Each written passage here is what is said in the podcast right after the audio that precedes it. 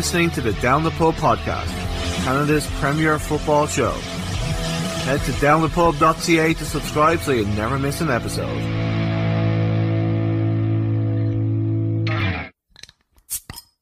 So, uh, welcome to this episode of the Down the Pub podcast. I'm your host, Anthony Abbott. Uh, on this episode, I'm joined by a journalist and now author, uh, Barry Landy. Uh, welcome to the show, man.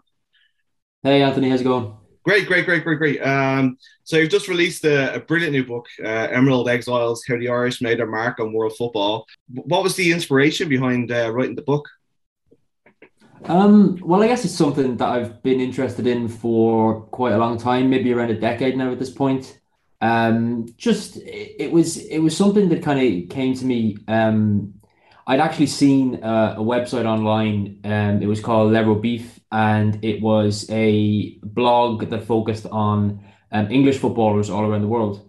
And I just really liked the idea, and I got chatting to the guy who ran it, and um, you know he was covering so many disparate uh, players in so many disparate parts of the world, and, and you know top tier players like David Beckham, all the way down to guys playing in the fourth division of the Icelandic league and, and everything in between. So I thought that's a really interesting idea. I must check whether there's many Irish guys doing that. And lo and behold, uh, there was. Um, even at the time and throughout history, like we obviously know famous ones like Liam Brady back at uh, Juventus and in Serie A during the 80s and, and, and other people like that. But um, so many actually you don't know about. And they're high profile players who we maybe know from the international team or we know from their time in England and Scotland who had little stints away. And then there's other guys who were maybe sort of journeyman footballers in the Football League or uh, League of Ireland pros who went abroad and, and tried something different. Um, so yeah, all of a sudden I kept discovering these interesting stories, and and I thought there's definitely something here because I love hearing about just different things. There's you know, I think the main one of the main tenets of the book as well is the fact that we don't talk about guys who played in England. Yeah, because I noticed that. What's the point? Yeah, we know, we know, we know about Roy Keane. We know about um, all these guys who've played in the Premier League throughout uh, the ages, and even before that, even the likes of people like Johnny Giles at Leeds and, and et cetera, et cetera. So we know about them, but what about all the guys who've gone somewhere a little bit different and, and maybe haven't gone down the, the well trodden path? So that really interested me. So essentially, uh, long story short, um, I had a, a, blog myself, a website where I would interview uh, players from all around the world um, Irish people, and you know a Twitter account and all that kind of stuff. And I ran that for a few years, and I actually wasn't doing it for a while because just time. You know these things they're little hobbies, and sometimes you just don't get uh, enough time as, as you want to dedicate to it. So I put it uh, aside, and last year I got a random email from a publisher uh, who was aware of the Twitter accounts and the website from five six years ago and they said they really liked the idea for a book. Would you be interested in writing a book? So it's not something you can turn down, Anthony. To be honest, it's one of them. Like this has just fallen into my lap. I can't turn this down. So, um, no, it's been it's been crazy actually, and I really enjoyed it because it, it's a subject matter that's that's so interesting. I, I can just imagine every uh, aspiring author out there now who's like sent their manuscripts off to like so many publishing houses. I knew you, jammy bastard. I get a phone call. Yeah, I know, I know. It, it's incredible. I'm so like I, I I keep saying that every day. In fact, every time I talk to anyone at the at the publisher, New Island Books, I'm I'm just so grateful and I'm constantly saying thank you to them. Thanks so much, by the way. Thank you for this. Thank you because you know I haven't. I've, I've never written a book proposal. I've never sent a manuscript into anyone. They essentially had come to me and said we want to publish this book before I had even written a word of a manuscript. So that was a big thing as well. The fact that they they I knew they wanted it and I knew they were supportive of the idea so that was a big help actually when I was writing the book, and I was able to approach people. So people I interviewed in the book, but even people I just spoke to on background, just knowing that I had a publisher behind me. This wasn't a pipe dream project. It wasn't something that may or may not happen. I knew it was happening, and that that was a big thing for me as well. But yeah, I know there's lots of people out there who probably think I'm a jammy bastard. so so um as you mentioned there, there's like a lot of stories that I didn't know about, um, which are fascinating. But like, how did you go about researching stuff? Like, how did you like find this these stories that you know? Uh, was it Terry Conroy when he's playing in Hong Kong for a team named after a watch, and the, their main rival, the main rival was another team named after a watch. But like, yeah. h- how did you come across these stories? Um, a variety of ways, really. Um, I mean, some of them are well known. So in the book, we cover, as I say, Liam Brady. We cover Robbie Keane's time in, in at Inter Milan and then later at LA Galaxy. So they're obviously well known to people. And there's a lot of contemporary players as well in the book. So the likes of Cillian Sheridan, who's probably Ireland's most globe trotty, if you want to say if that's a word, um, footballer. And um, he's been everywhere. And, and, you know, there's lots of players who've been are either playing abroad now or have in recent years that we're all pretty much familiar with. I think most most Irish football fans. And then, as you say, there were the older stories. Um, Terry Conroy is actually someone I would have been familiar with because I did my degree in Stoke at Staffordshire University. Ah. And Terry Terry Conroy is a Stoke City legend um, over there. He's he's part of probably their greatest ever team that won the League Cup back in 1972 and he's, he still lives in Stoke. Um, you know, having moved there from Dublin as, as, a young man, still lives there, still does ambassadorial work for the club. I think at least up to COVID anyway. So I had met Terry a couple of times when I was out at university, so I was aware of him. I knew that he played out in Hong Kong. Um, he actually wrote a, an autobiography uh, a couple of years ago as well, which kind of touches on it as well. So there was a little bit of information there and a little bit of an, a door into into Terry's career. Um, but there's so many other stories. Like we go, the book sort of spans. If you if you start at the start, we kind of go from early 20th century through to now. So at the the turn of the early 20th century, we cover three particular stories. So there's um, Jack Kirwan, who was the Wicklow-born um, All Ireland Football Championship winner with Dublin, uh, who went on to become the first manager of Ajax, which Ev- whenever I talk to anyone about the book and they say, "Oh, you know, this story was interesting," that this that's the one that comes up the most as the one that kind of blows people's mind because we know Ajax as this absolute giant of a club who've won European cups and Johan Cruyff and all the great Ajax teams and um, the, the kind of Dutch players throughout, throughout um, the last 40, 50 years. And so for when it turns out an Irishman was the first coach of, of that historic club, uh, it tends to blow people's minds a little bit. And that story's kind of it's not well known, but it's kind of out there. Like it's it's it's a historical record that Jack Kirwan is the, the first coach of Ajax. So if you go looking for it, you'll find it. Um, I'm trying to actually think how I first discovered that. I'm not entirely sure. I just I know it from years ago. It's just one of those little facts that I knew. But you know, there's other ones as well. Like a reasonably well-known one would be Patrick O'Connell at Barcelona. Um, the man who saved FC Barcelona is the name of the book that his um, his granddaughter wrote about him. Um, and you know, he won the uh, the La Liga title in 1935, if I'm not mistaken, with Real Betis. And today, to this day, that's still their first and only La Liga title. I mean, it's an incredible achievement, absolutely incredible. And it's only in recent years that Patrick O'Connell's story has become what it really should back home here in Ireland and especially in Dublin. I know the Dublin City Council did a big um, thing on him. They unveiled a plaque outside one of his childhood homes. Um, and I know they did a big historical series on him. And, you know, um, I think FC Barcelona have unveiled a bust, and I think Real Betis have a painting. That might be the other way around. But it's it's kind of only in, in recent years that we've started to remember actually what he did uh, and what he achieved in the game, which is absolutely extraordinary from this guy from from Dublin, an Irish international.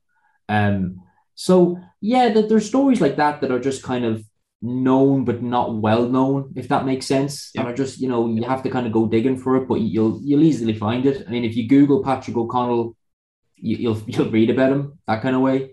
But um, there's other stories like lesser known ones as well, like Jim Donnelly. You'll have read the went on to manage the the Turkey national team. He coached yeah. at Inter Milan, and he almost became the the the head coach of the great Austrian Wunder team were it not for the breakout of the Second World War. I mean, incredible stories, really. Yeah, I mean, I mean, like the the, the Jack Kirwan one. Like, I, am a Tottenham fan, so uh, I, I didn't realize about the little like that he played for Tottenham. Like, I, I kind of I've heard of the Jack Kirwan Ajax thing, but I didn't realize that he played for Tottenham. And obviously, Tottenham are the only team to win the FA Cup outside of the major uh, divisions in in in England. So it was just really fascinating to me, like to to hear these stories. But normally in Ireland, we jump on these kind of things. You know what I mean? Like you would think that like like they're only putting up plaques to these guys now and all that kind of stuff. Like so, are you kind of proud of yourself in a way that you're keeping these stories like ticking along that people will probably like kind of forgotten? Sure, absolutely. Um, I think you know one of the, the good things about this book is that it's it's not necessarily a history book. It's not necessarily a book you know based on sort of oldie timey footballers because I think for a lot of football fans that can actually put them off because they go, oh, you know, it's full of black and white photos or it's it's a bit old old school for me. But this is a book that spans over hundred years um, in football history, so there's something there for everyone. So I mean, uh, you know, a young a young kid or a teenager or a person in their twenties or, or even early thirties, you know, could pick this up and and read about players they're familiar with, contemporary players, but also pick up a bit of knowledge about the more historical figures in, in Irish football. So um, yeah, I, I think it is good actually, and it's just good to shine that that light as well because we're kind of becoming a little bit more detached from that era of football as well. You know, we're sort of in the the Premier League. Like, I mean, you'll know we're in this era era where a lot of people don't consider football to have existed prior to 1992. So, I mean, it's it's a bit much then to to expect people to be familiar with guys from the early 1900s. So, um, yeah, I think anything we can do to keep those stories alive is a good one. Yeah, it's it's as I said, like it, it's just a it was just amazing to me. Like I hadn't, I didn't know about Patrick O'Connell, and the fact that you say Barcelona was it was incredible. But I I think one of the big things I've, I've come from this is that um, a, a, lot of people still like to keep that Irishness about them, um, despite the fact that they've kind of traveled the world. Like there's always that kind of like. Uh, did, did you feel that through the research that like we are really home but I know a lot of people say that about Irish people that like you know we're all homebodies and we spread out to the four corners of the world but did you get that sense yourself when you were researching everything yeah it's really funny you actually touch on on that particular thing every time I interview somebody, I always ask them, um, you know, are, are, you the sort of person that likes to travel? Did you always want to travel, you know, and see the world and, and, and go to far flung places? And every single one of them, bar none, says no. I love that. right. So I'm talking to, I'm talking to a guy, I'm talking to a guy in Cambodia. I'm talking to a guy in Australia. I'm talking to a guy in, in Burma wherever they are. I say, did you, did you always wanted to travel? No, not really. And they say, I'm a home bird. And they go, I'm a home, I love my home comforts. I love being at home. You know, Ireland is great. I love always try and get back. I was like, well, what are you doing out there then? And they go, I don't know. And and it, always kind of comes back to, to, to football almost. And football just being the most transient job you can imagine. You know, football will take people to all these different places, places they'll never imagine to go to. Um, be it just circumstance, be it for a good contract, might be money, because you know there are people in the book that, that say, look, I got offered good money to go to this place. Did I like living there? No. Did it suit me? No. Miss my family, of course. But I was on good money, so I went. Um, so yeah, it, it's really interesting actually. Like most of the people there would have said, no, no, I never would have envisaged going going abroad. But what's interesting about that as well is Anthony, like you need to understand these are Irish people, okay? So we grew up in football terms, we grew up on a diet of English football. Even before the Premier League, we are all watching. We all supported Man United, Liverpool, Leeds, Everton, Arsenal. You know, whoever. That's who everyone supported. If you didn't support a League of Ireland team, and even if you did, you probably supported an English team anyway. So our view of football was it's it's it's in England. That's where we need to go, or maybe Celtic in, in Scotland. That's where we need to go. That's where the action is. That's where the, the dream is to play there. So for a lot of these people, why would it cross their minds to go and, and play in the continent, Europe, you know, uh, Europe or like especially it would never have crossed many people's minds to go to Australia or America Um, okay, mate, I know obviously Johnny Giles and a couple of people went out to the NASL when it kind of launched in the 70s, but that kind of fell apart then. There was nothing in the 80s, and then the MLS then came along in the 90s again. But at the time, those kind of leagues were very underdeveloped. And why would you swap England? Why would you swap the security of of playing maybe in the top two, maybe even three divisions in England to go and play in some godforsaken leagues that you know you never see and you don't know if it's any good. But nowadays, you know, with TV and with the, the internet, we can see every league in the world. We we know what's happening. We can. I, I spoke to Roy O'Donovan for the book, for example, the former Cork City striker, and he got offered a contract after a year in um, Brunei, a contract to go out to Indonesia, and he was kind of going, "Oh, I don't know." So he just he'd never heard of the place, so we googled it. He looked it up on Google because that's what you can do now. You can look it up on Google, and you know, Roy will tell you if he was here, it didn't work out very well because it turned out the images, the images he was looking up on Google were old images. They weren't new images, and the place that he went to wasn't oh. as nice as it looked on the computer. But it just, at least that option is that that's a rare example, but that option is open to you that you can actually you're aware of other leagues and you're aware of other places and globalization in general. You know, we're all traveling more. We're all you know yourself probably more than anyone. You know, we're all sort of hopping on a plane, going and living in another corner of the world. That's available to us more than ever now. More people are doing it. So um, I, th- I guess that's just a natural kind of occurrence, really, with with with time.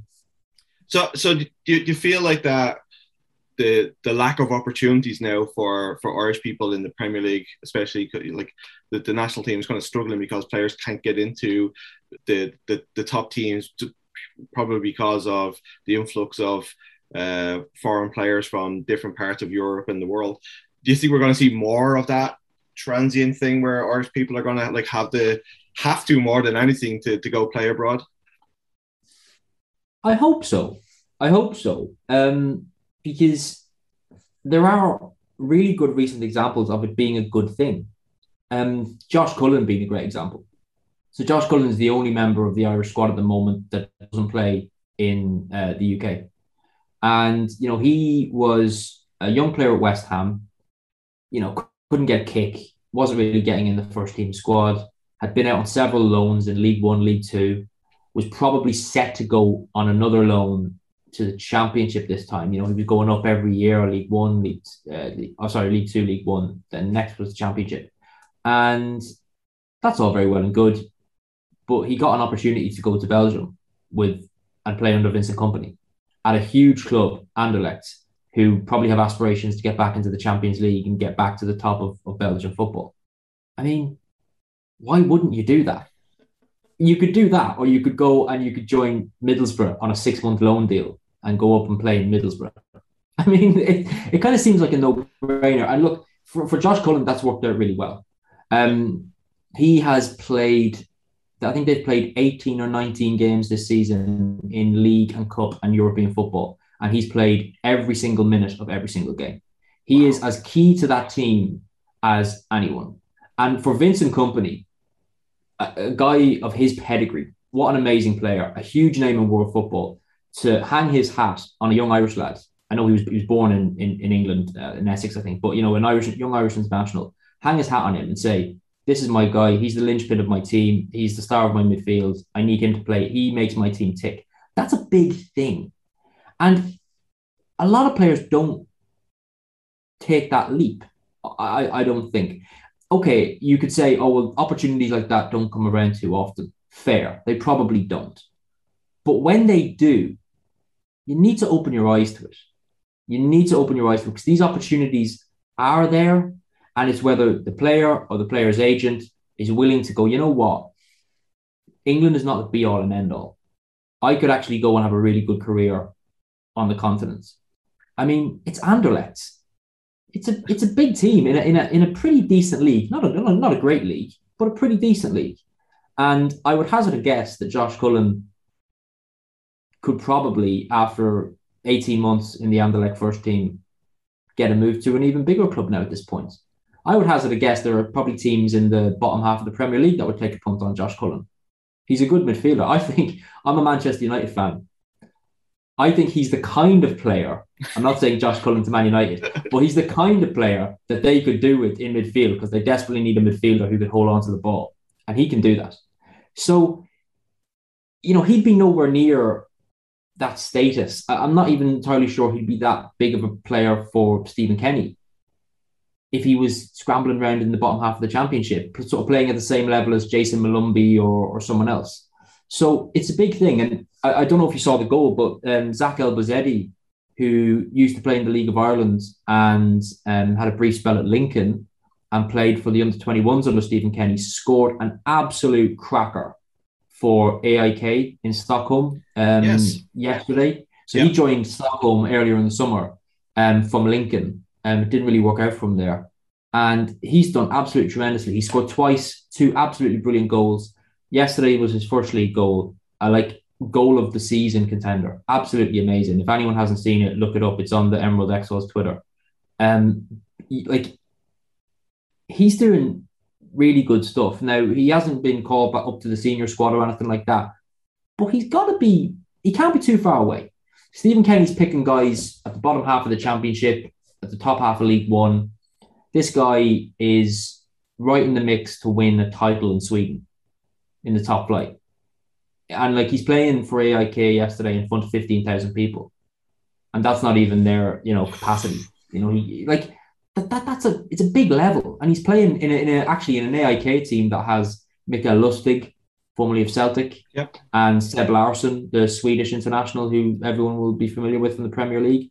It's a high level. He's playing against good te- uh, good players. He's playing with good players, and he's gone and he's doing something a little bit different. And I know actually as well, he's currently working on uh, working on his Swedish.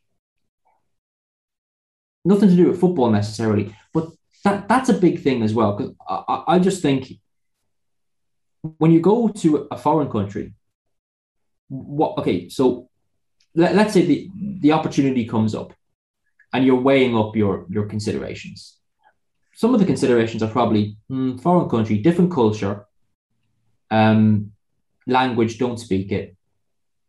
Um, or it's cold, maybe up in Sweden, a bit colder than I'm used to. Okay, the last one, notwithstanding, obviously you don't want to be too cold. But the other two, the other two, they're not negatives, they're positives.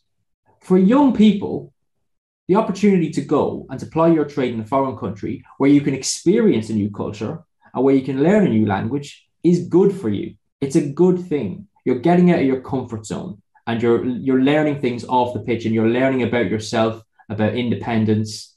You know, if if if, if he comes away from Sweden after two years or three years or however long he spends there, this is Elbouzedi, and has won a title or has won a cup and can speak Swedish fairly decently and has experienced the new culture and has made lots of new friends and, and people he never would have met otherwise, great. That's a good thing. And it forms him as a human being as well. And that's what I found writing the book as well.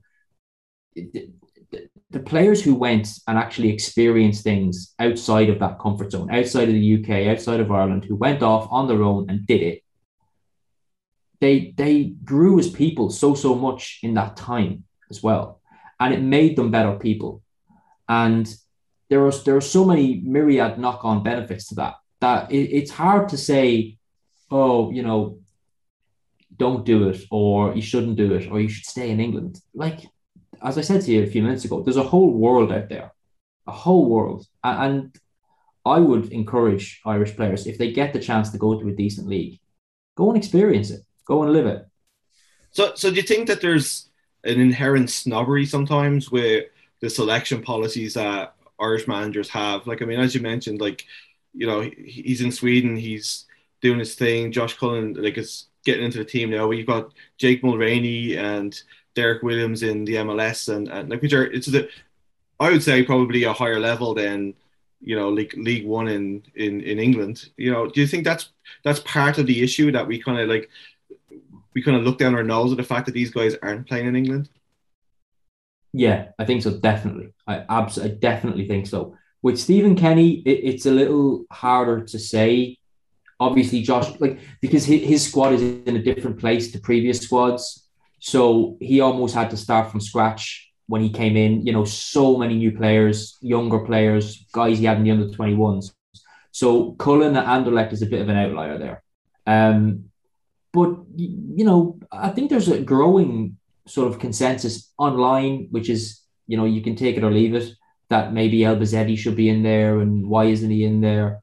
I, I think we're probably okay attacking midfielders, we're wingers, we're not too badly, you know, stacked for them. I think we're okay. So he might have to bide his time a little bit. Um, I think Derrick Williams has actually been close a few times recently, but he just hasn't quite made it.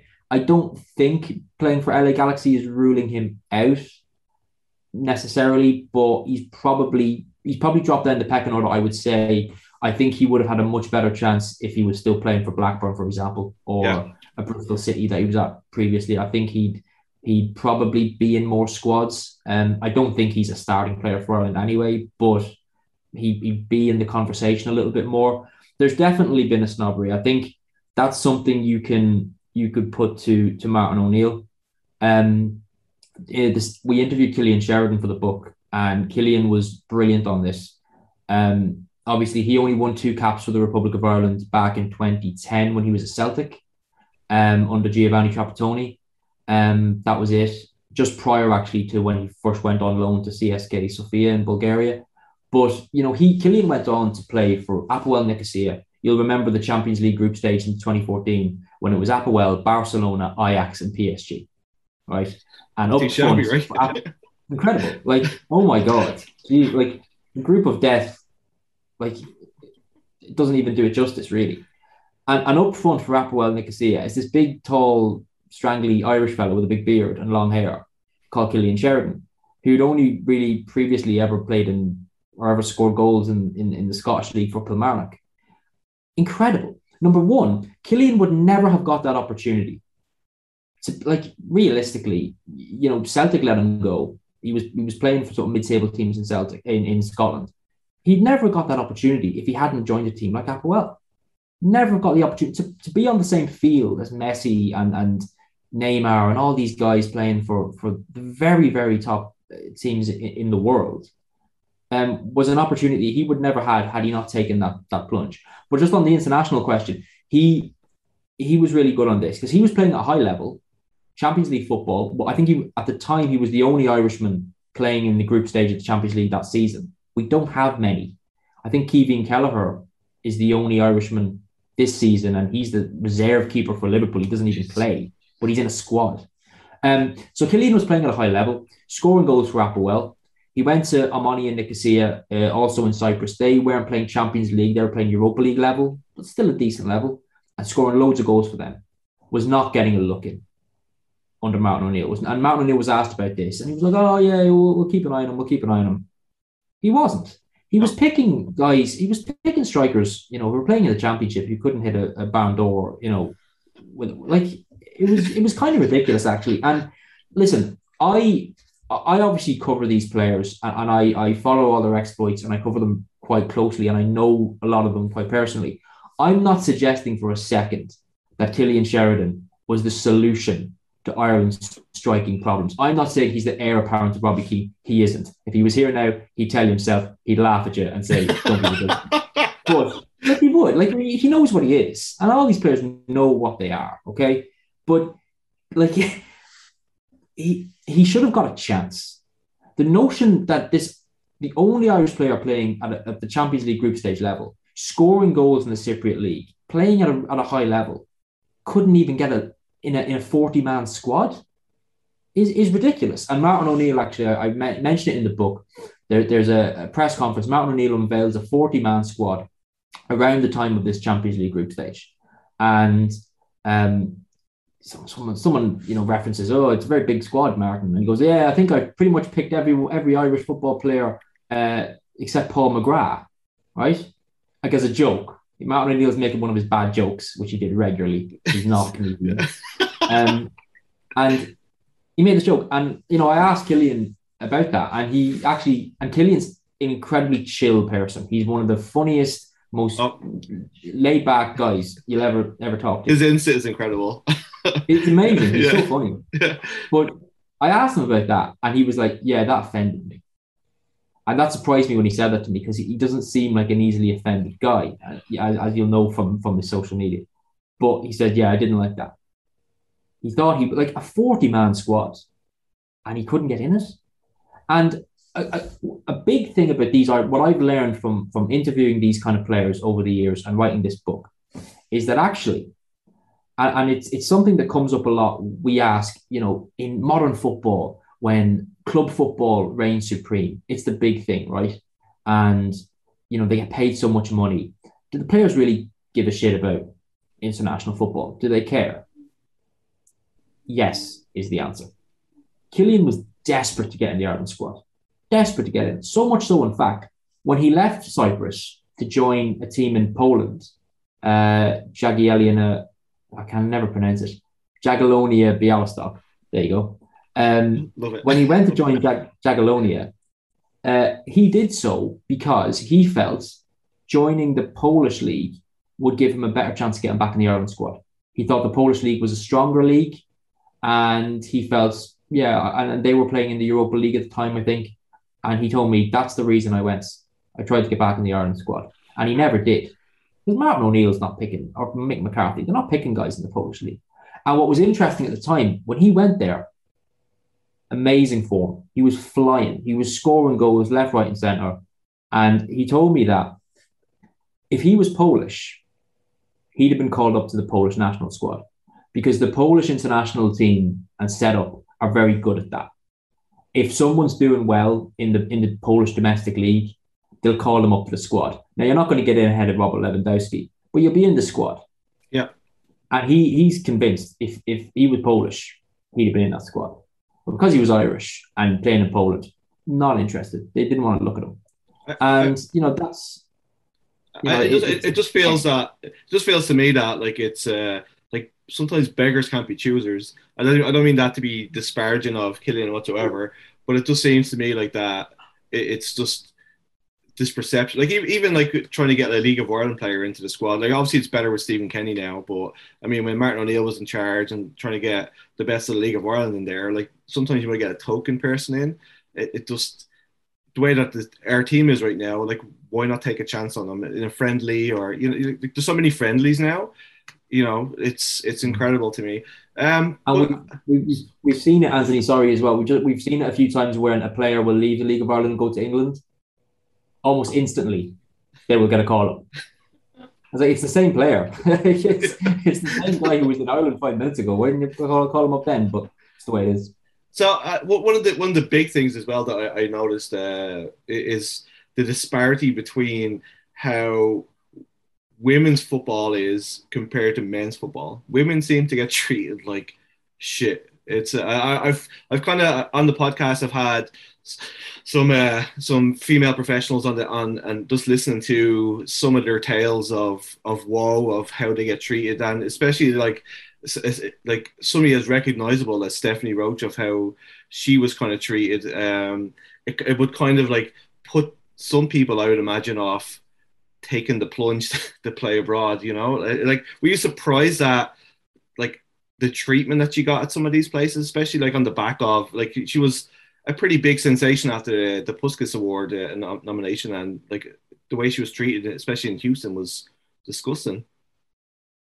Yeah, um, yeah, I, I, and Stephanie, like I, I, should actually say, you know, as well, fair play to Stephanie for talking to me for the book because Stephanie's had a, a great career playing for Ireland, and she's done so much for Peamount United in, in Ireland and, and things like that. So, you know, when I called Stephanie up and said I, I want to talk to you for my book, I wanted to talk about three things Houston Dash, her time in France with Albi, and her time in Italy with Florentia.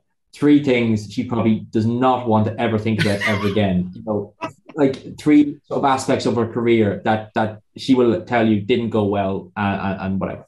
But she, you know, she's a great sport and, and she she opened up to me uh, loads about that.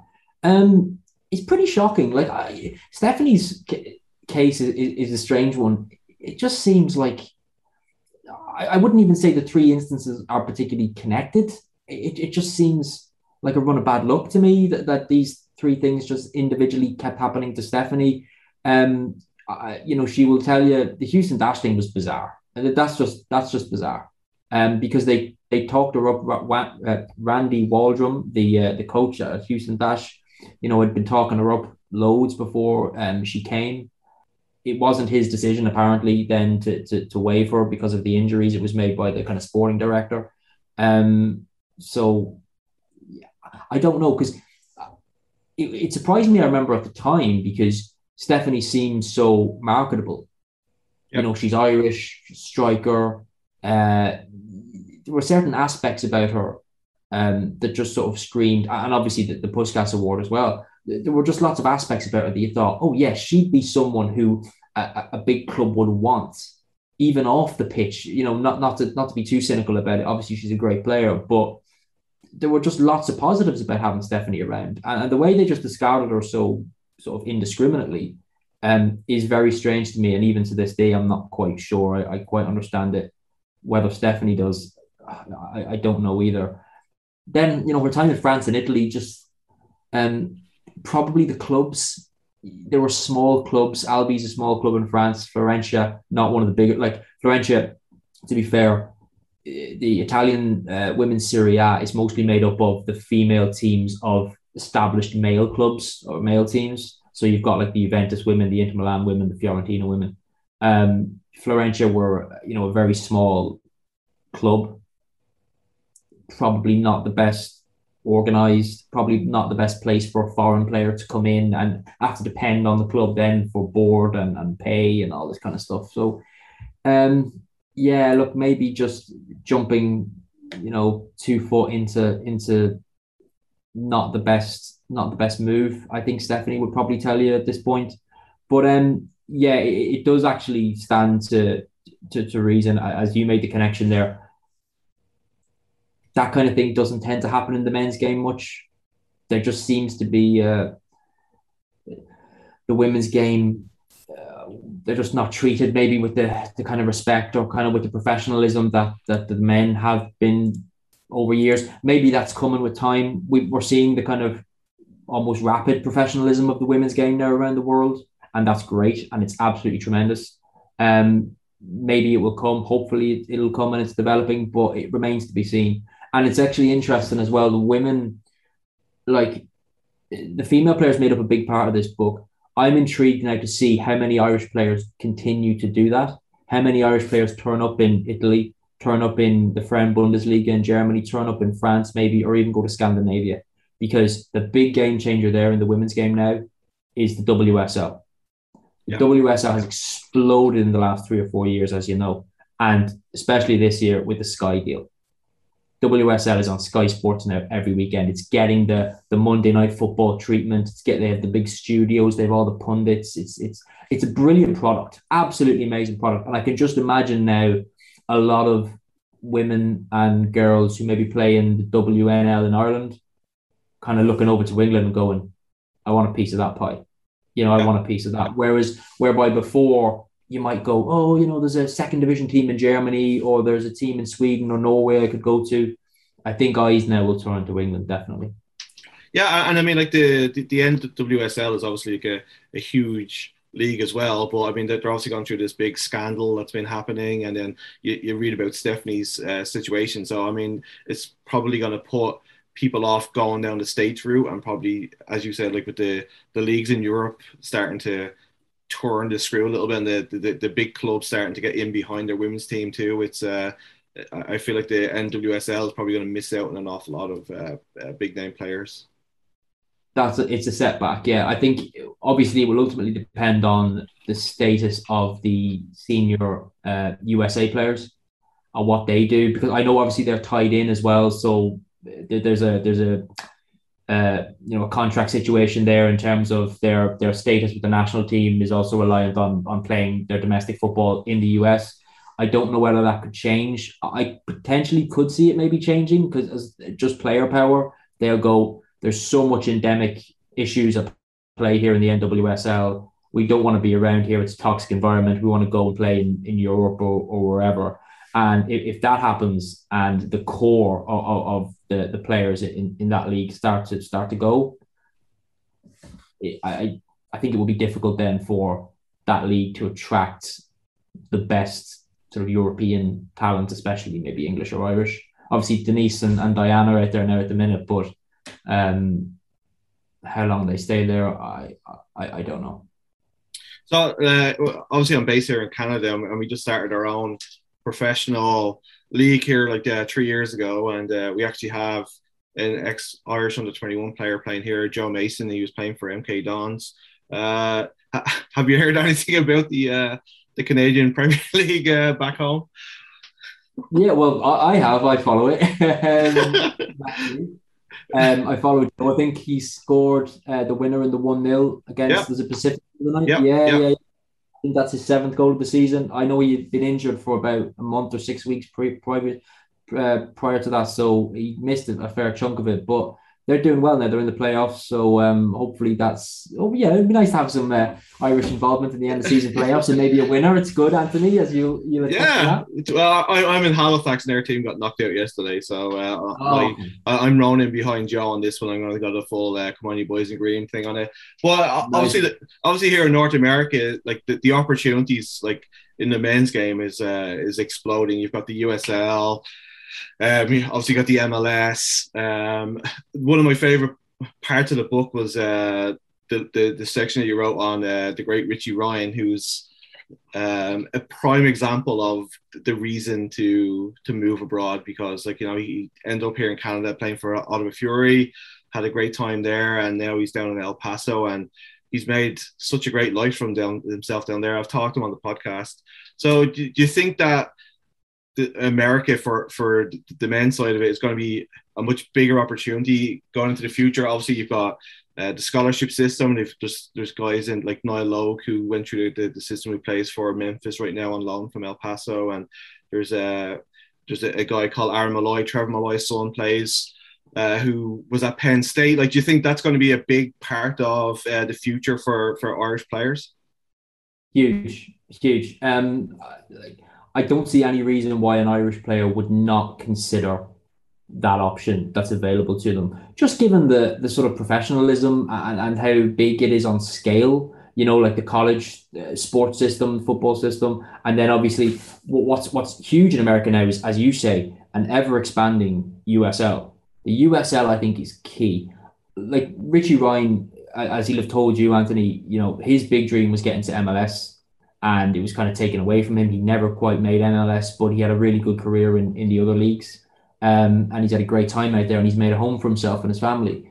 Um, but there's actually a growing number. If you look at the USL um, Championship in League One now, there is actually a growing number of Irish players dotted around different teams. I'm almost discovering them on a on a weekly basis. Oh, I didn't know he was there, or he's just gone there. Okay, so all these different teams, they're just there's more and more opportunity now for a professional career away from Ireland in you know a really developed infrastructure wise maybe money wise league that's just a little bit more you can hang your hat on a little bit more solid than than maybe things in Ireland or maybe the very very low leagues in England. Um yeah, Aaron Molloy, as you say, is doing great work. Like he, he was, he was a sensation at Penn State, and he's gone to uh, Forward Madison now, and I think he's been in the team of the week six or seven times this season. Like incredible. Like he and some of the goals he scored. Again, if you haven't seen the goals, you need to look them up online. He's scored some belters this year. Um, but you know, and, the, and, there's more coming now with the new uh, USL League uh, Two, which is coming on track. I think next year, 2022. Um, I know Eamon Zayed is the new coach of the Hailstorm. North, yeah, North. Uh, North Colorado. I had him on the show there uh, a couple of weeks ago, yeah. and uh, it's it's such an amazing uh, um, project for him to be part of. It's like literally starting a team from the ground up. Um, I, it's mm. it's going to be exciting to see how that goes, and if if many Irish players end up uh, in North Colorado. I think I I would Anthony, if not that you can walk into a, a bookmakers and or you know and ask for this bet, but I would put money on at least one Irish player being on the roster at Eamon Zayed's um, North Carolina next year, definitely. Um, in fact, I think what I, I I think I'm not going to give you an exclusive here because I'm not allowed to say. I think there'll be one uh, ex League of Ireland winner in in his squad next year. Oh wow! I uh, yeah. I, I, guess I could probably like join the dots and see who it is, but uh, uh yeah, you probably could. You probably could, but I don't know not to say because I was told not to say. It. but yeah, I, uh, I, I, I, I think um, since I started doing the podcast, like I started off uh, just a couple of lads just talking football, and then I started interviewing people during COVID. I, I kind of sat down one day and I was like, uh, you know, I'm really surprised by the amount of Irish people that play in the USL. It's and it's just such a great.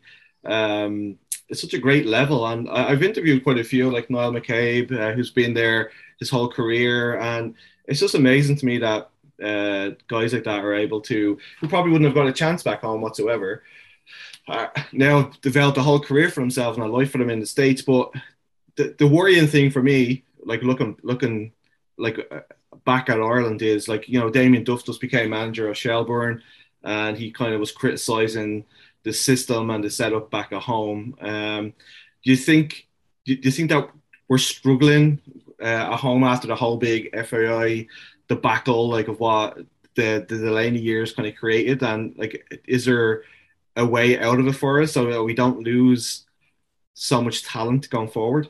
In terms of player reduction, I don't think we're suffering too badly. I think there's a lot of talent coming through.